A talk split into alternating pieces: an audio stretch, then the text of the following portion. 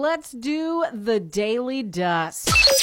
Check this out. It's that time to dish again. Hollywood. I understand you have some more gossip. Where do you hear the good gossip? Chattering. Hollywood Gossip. The quality of your Celebrity. gossip. What's the good gossip? All right, the good gossip today.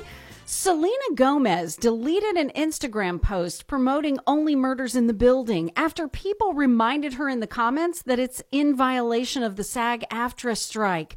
The original post featured behind the scenes footage from that show, which, by the way, she loves doing with Steve Martin and Martin Short. You know what I love about working with these guys? No paparazzi ever. Oh, they're so cute together.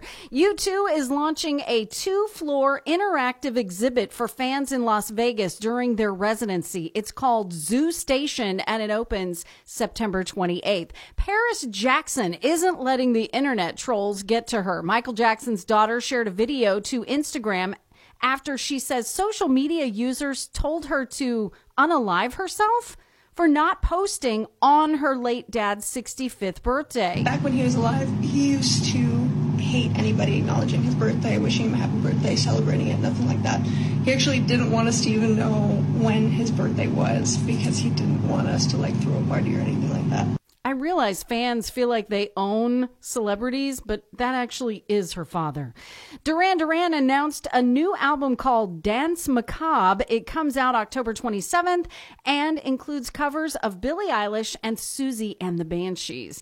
Ariana Grande surprised fans at a beauty pop-up store in New York City, pardon me, by literally popping up from behind the counter. saw you guys in line all morning.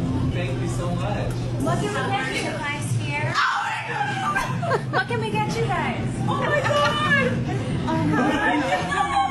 Oh Those girls were so excited. There were actually curtains in place so others outside in line couldn't see what was happening inside. Mitchell Musso from Hannah, Montana is denying both of the charges against him. He says he was not intoxicated or drinking and he didn't steal the bag of chips. Jimmy Kimmel says he was ready to retire but changed his mind when the writers' strike started. And Meg Ryan's What Happens Later is about two exes who bump into each other after their flights get snowed in. David Duchovny plays her ex. I downloaded part of the trailer for you. When people break up, there's the thing that they tell each other, and then there's the truth that you never told me. I was in love with you, and I couldn't turn that on and off like a switch. I know. Have you ever wondered what if? What if? Yeah, catch it in theaters October 13th. And a dirt alert. Okay, this one's really just more funny than dirt.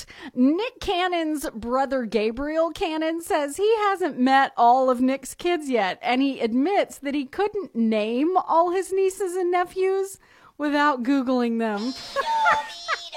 Makes you wonder does Nick Cannon actually know all his kids' names? That's the Daily Dust. And it's brought to you by Hefner Furniture and Appliance Morning Go and B104.3. You're welcome.